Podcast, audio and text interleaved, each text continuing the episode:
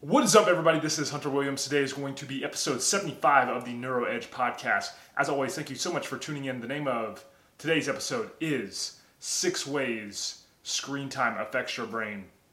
This is something I've been thinking about lately, especially because I've been really busy with work and having to do a lot on the computer screen.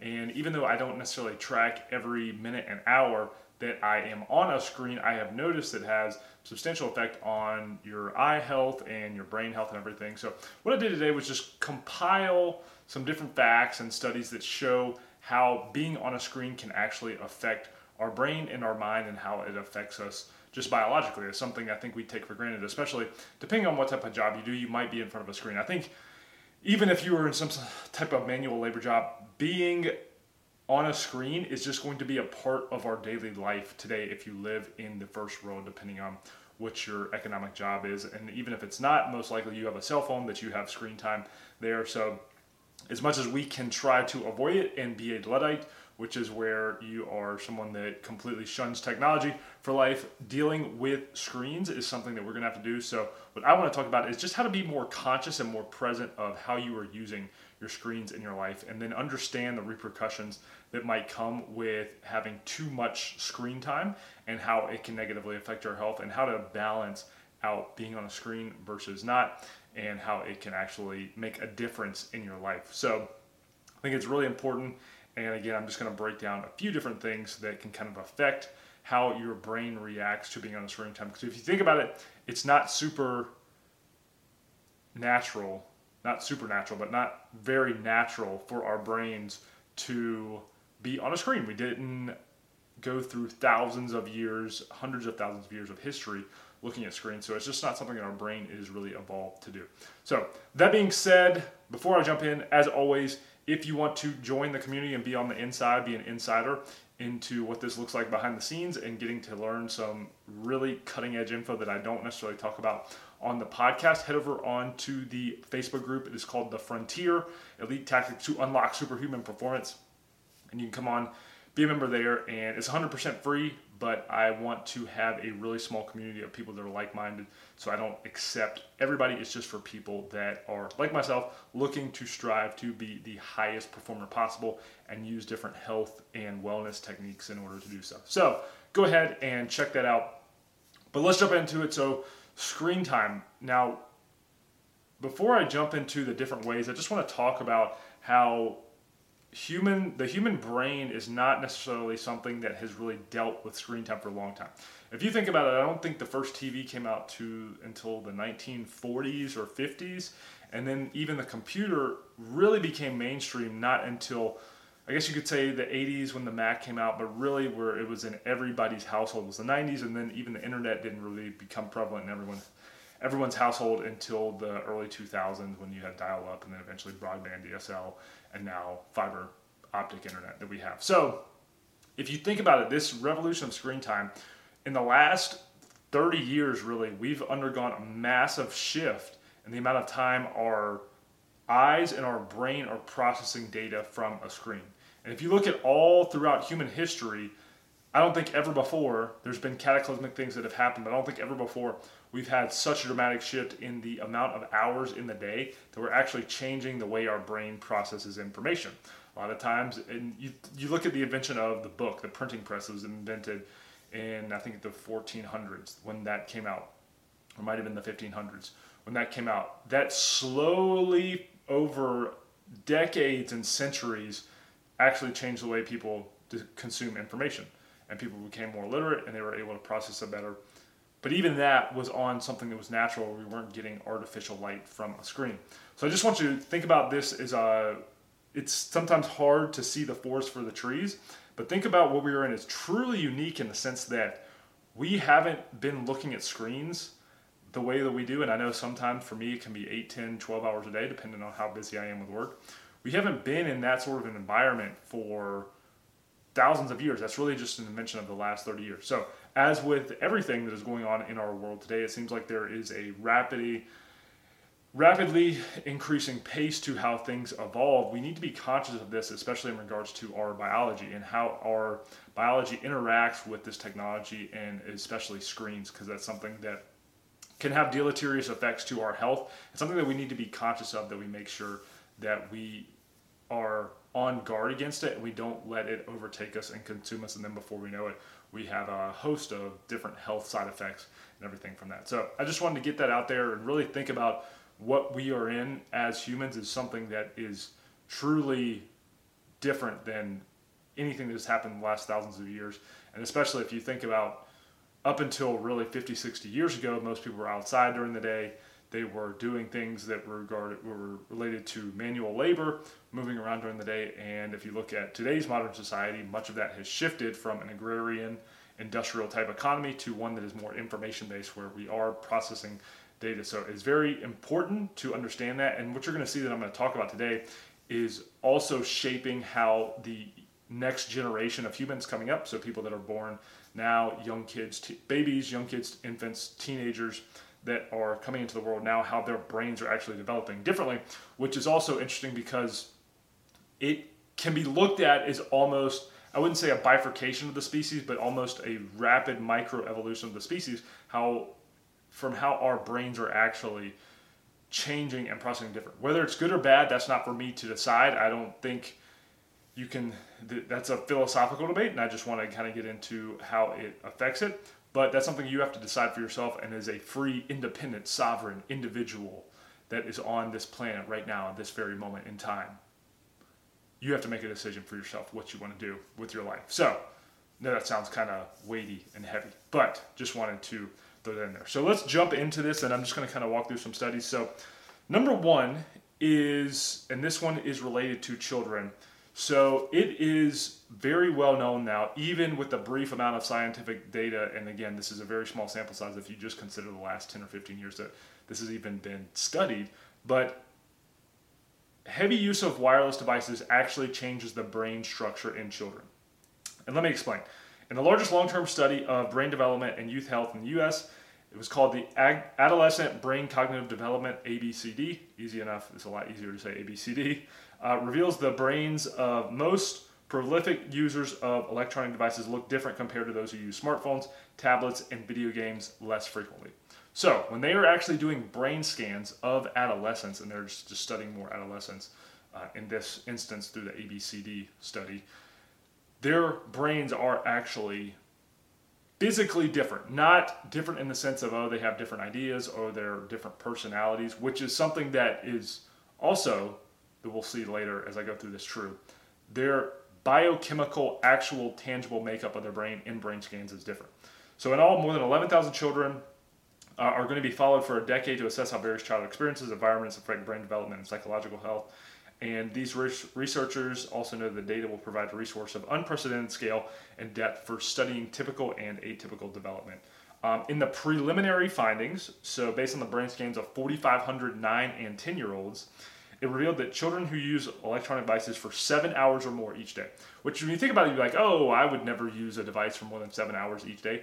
I guarantee you, because I know it to myself in my personal experience, I would think, man, I'm working for seven hours a day, but that work includes screen time. A lot of time where I'm engrossed in a screen, whether that's sending emails, messages on your phone, doing whatever, or just using your phone in a leisurely manner, or just browsing the internet, whatever. But anyway, think about that. So seven hours a day, which is kind of disconcerting when you look at it, because that's those seven hours a day, they add up over time, of minutes here, minutes there, and before you know it, you have been on your device for seven hours a day. But again, children nine to ten years old who use electronic devices for more than seven hours a day have premature thinning of the brain cortex, which is the outer layer of the brain that processes information from the five physical senses. So think about that. Seven hours of screen time more per day in nine to ten year olds have premature thinning of their brain cortex, which is the layer of our brain that helps process sensory data. So one can infer from that that the ability of these children as they grow up and their brain development goes, and the core, I don't know, I would have to back this up, but I've heard that your brain develops until you're twenty-five. I would think your brain develops your whole life because you're always creating new neural pathways throughout your life. But anyway, they are having thinning of their brain cortex, which affects sensory input. So how they see, touch, smell. So they're actually getting a different experience as a human, because everything we experience as a human is through our sensory input. Sight, touch, taste, sound, all of that smell is affected because of overuse of screens. Um, the study said the exact ramifications are still unknown. According to Doctor Gaia Dowling, who is a researcher at the N I H, National Institute of Health, which is sponsoring the three hundred million dollars study, thinning of the cortex is thought to be part of the brain maturation process. So what these scans are showing is that the process is being sped up in children who get a lot of screen time, which, again, I'm not a scientist. I don't know whether that would necessarily be good or bad. I couldn't imagine it would be good. But um, again, they can't prove definitively that this is caused by screen time, but one would have to guess that it is. And the full effects won't be known until years from now as they follow these children that they undertook in the study. Um, but the preliminary results based on statistical analysis of the study and everything suggest that as little as two hours of screen time per day will impact cognition, resulting in lower scores on thinking and language tests. So think about that. As children grow up and their interface becomes more with a screen rather than other humans around them, their ability to think on language and reasoning tests is being impaired. What does that mean for the future of humans? What does that mean for the hu- future of the human brain and where we go as a society as we continue to be engrossed in screens? Maybe it's a better thing. I really hope it is, but you would have to wonder, is this a good thing for the future of humanity to have so much screen time that it's affecting and impairing cognitive function to help build civilization to where we're going to go? And I know that sounds kind of heavy, but we got to think about the long-term consequences of this. Um, with that one, again, up to age two, so this is more studies in younger people in this population, live presentations are far superior for language processing and learning compared to video presentations. So a lot of kids now, when they're infants, the parents will give them a iPad or whatever, and unfortunately, their brain does not develop in a way that is beneficial as opposed to actually having what they call contingent interaction. So that's the interaction with another human and learning and picking up that way. Because as humans, we have mirror neurons, and what we do is we mirror back what we learn from other humans. That's what we all do. When we're infants, up until we're adults, we see what other people are doing around us, and we take that and input it into our brain and then synthesize new data based on that. Um, for instance, the example they gave in the study was the ability to play with virtual Legos does not transfer over to the skill of manipulating real Lego blocks. Think about that for a second. So the ability to reason in the virtual world with Legos does not necessarily translate into our physical realm with Lego blocks. And again, you got to wonder about how the species is evolving and how actually reality is changing around us as these things are happening. Um, but uh, previous guidelines developed by the popularity of iPads and smartphone apps designed for young children discourage all screen time for children under the age of two and recommend a limit of two hours of screen time for kids older than two. So even before the age of two, they are recommending no screen time whatsoever because, again, that is when your brain is most malleable at that age and most impressionable to what's going on around you. And these studies are actually recommending that children below the age of two don't even have screen time whatsoever. So I don't have kids. That's not something that I am necessarily worried about myself, but you got to wonder in the case of humanity, it's so much easier for a parent to give a child a device and say, hey, take this. But what are the long-term consequences of society as a whole when everyone is doing that? And this is how the new brain is developing in the future. So I thought that was pretty interesting and just a way, and just as a side note for my own personal experience, I was at a conference two years ago, and I won't get into a bunch of the details, but basically the C E O of one of the biggest tech companies in the world was at a conference, and someone asked him, what are they studying for the future? And this was two thousand eighteen, I believe, and he said, we are looking at the development of the human brain because it is changing in children. So they were studying that about how to make their product better, I guess, sell more, whatever it was, in relation to the changing human brain because they knew in the future those were going to be their customers. So how do they change their product to more interrelate with the changing human brain? I didn't say that. That was the C E O of one of the bigger software companies in the world. So number two, how uh, screen time affects us. It is actually designed to be addictive. And I don't know if you've heard of this guy. His name is Tristan Harris. He used to be a Google employee, but he's been on a bunch of different podcasts. Sam Harris, I'm sure, Joe Rogan and all that stuff. Uh, but anyway, he said that Harris describes working at Google, they basically designed all of their systems to be like a slot machine where you get a constant dopamine hit and you get just enough where you want to keep coming back. So it's not over flooding it per se, where you're just completely zonked out and then you want to go away. It's just a little bit over time. What happens over time is you get a little bit more addicted and a little bit more addicted. And that's the goal of a lot of the platforms that are built on these screens um, through digital media. But when you're on screens, these are the platforms you're on, and they're designed to be highly addictive. So not only are you on screens, you're also on platforms that are designed to hook you in and give you just enough dopamine where you keep coming back and you keep coming back. Um, But he said Google discovered a way to embed the reward system to the apps on their phone. Uh, he described the processes known as brain hacking, where they would come up again with these different ways that they would use the technology to kind of hook your brain in and use the primal instinct that our brains have developed over thousands of years to get you addicted to their platform, which is their goal as a company, to sell more and become the biggest company possible. Um, things like Facebook likes, Instagram likes, streaks on Snapchat, all these different things are designed to keep us coming back. And again, they're they've been designed to hook into the most primal parts of your brain that crave attention, desire, and all these different things. But it's all surface level because it is through a screen rather than in person to person. Um, but triggering uh, when we are on these things, it triggers the release of dopamine, a neurochemical involved in cravings and desire that promotes impulsive and compulsive behavior. So again, the more that we use these things, the more that we integrate them in our lives, they create more impulsive and compulsive behavior. So again, whether it's good or bad, that's not for me to decide, but as an individual being that's in control one hundred percent of your life, think about that and think about how it's affecting the decisions you're making and the reality you're creating around yourself. Number three, and this is going to be a big one, and I talk about it all the time, sleep deprivation. Screen time is linked to sleep deprivation. So the radiation alone from our phones is a significant hazard and is known to disrupt sleep. Um, plus, if you have your phone on in your room while it's going off and while you're sleeping, uh, ping messages and other notifications are bound to interrupt your sleep.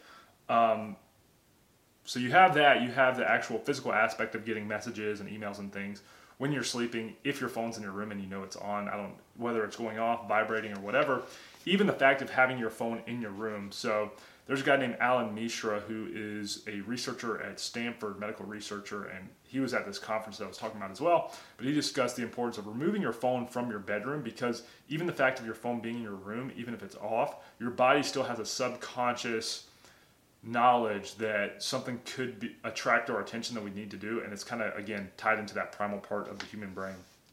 Um, there's a bunch of different ways, and I've talked about this a lot in other podcasts, so you can go check out ones on sleep and stuff that I have.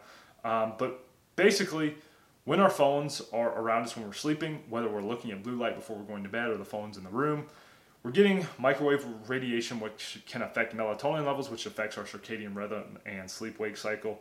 It also is... Uh, been discovered that just one hour for just one hour a day for one month caused rats to experience a delay of entering rapid eye movement while on a phone before going to sleep. So if you're on a phone at least an hour before bed, it's going to disturb, uh, disrupt and disturb REM sleep, which is the most dis- most restorative and deep sleep that we have.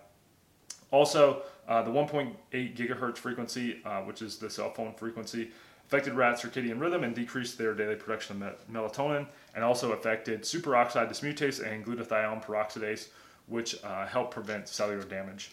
Um, just a couple more quick stats with this. Uh, sleep deprivation among teenagers between nineteen ninety-one and two thousand fifteen rose fifty-seven percent. So again, how is this affecting the actual structure of our brain? We'll look at teenagers, and especially if they are tied into devices now. I know as I was going through being a teen, that was something that became really prevalent. But between ninety-one and two thousand fifteen, fifty-seven percent increase in sleep disruption, whereas a lot of teens may get seven hours a night of sleep, and really they should be getting anywhere between eight to ten because you're growing so much during those ages. So again, I talk about it all the time, but when you are on screen time, it is going to have an effect on your sleep and your melatonin levels, which is going to affect mitochondrial function. Number four, and this is a little bit more of a soft effect, but it is definitely an effect. Smartphone use has altered our social interaction. And look no further than COVID to kind of see how this has played out, where a lot of people are not gathering together and having the same sort of social interaction that they're used to having. Um, but they've had a tremendous impact not only on our interaction as adults, but on youth interaction. If you look, a lot of kids now, they prefer to text, they prefer to be on their phone. So this one is a little bit harder to quantify from a scientific study standpoint, Um, however, in my research, I did find this, and you can kind of look at the social interaction between teens dating. So in two thousand fifteen, fifty-six percent of high school seniors dated, so they had a boyfriend or girlfriend, thirty percent less than boomers and Gen Xers. And also sexual activity has declined down about forty percent since nineteen ninety-one, resulting in a sixty-seven percent drop in teen pregnancy rates. So it's good from the teen pregnancy rate standpoint, but also an indication of how this communication, interaction, and social fabric of society is altering to reflect more of a digital age. Again, whether it's good or bad, we don't know, but we do know that humans thrive when we are in groups of people and we have social interaction among people, and you're not getting the same sort of biochemical reaction in your body when you are interacting online. And if you're listening to this, you're probably listening to some format online, whether it's the video or the podcast. So again, just be conscious of that and know that you need to have that built into your life, that you are experiencing the real world, because this is that's our body that is in the vehicle and how our mind experiences that reality. Number five is going to be depression and suicide risk, and this is something that is really sad. It's um, especially with young adults, but um, there was a study from uh, Monitoring the Future survey reveals the more time teens spend online, the unhappier they are, and those who spend more than uh, more time online than in in-person relationships are far, micro- far more likely to be reported as less happy.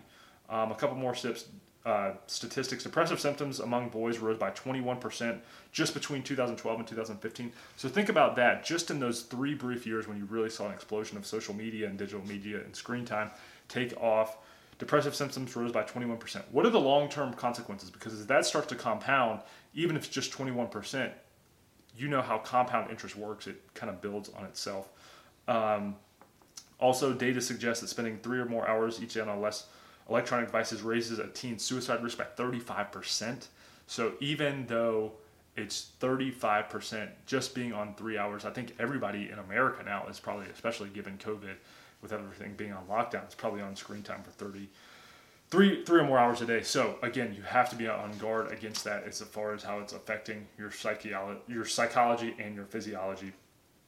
Um, also between two thousand seventeen and two thousand fifteen, the suicide rate for twelve to fourteen-year-old girls rose three times, so three hundred percent, and also the suicide rate among boys doubled in the same time frame. And whether it's causation or correlation, that's definitely the time frame that you saw a lot of screen time, social media use, and all this stuff really come to the forefront.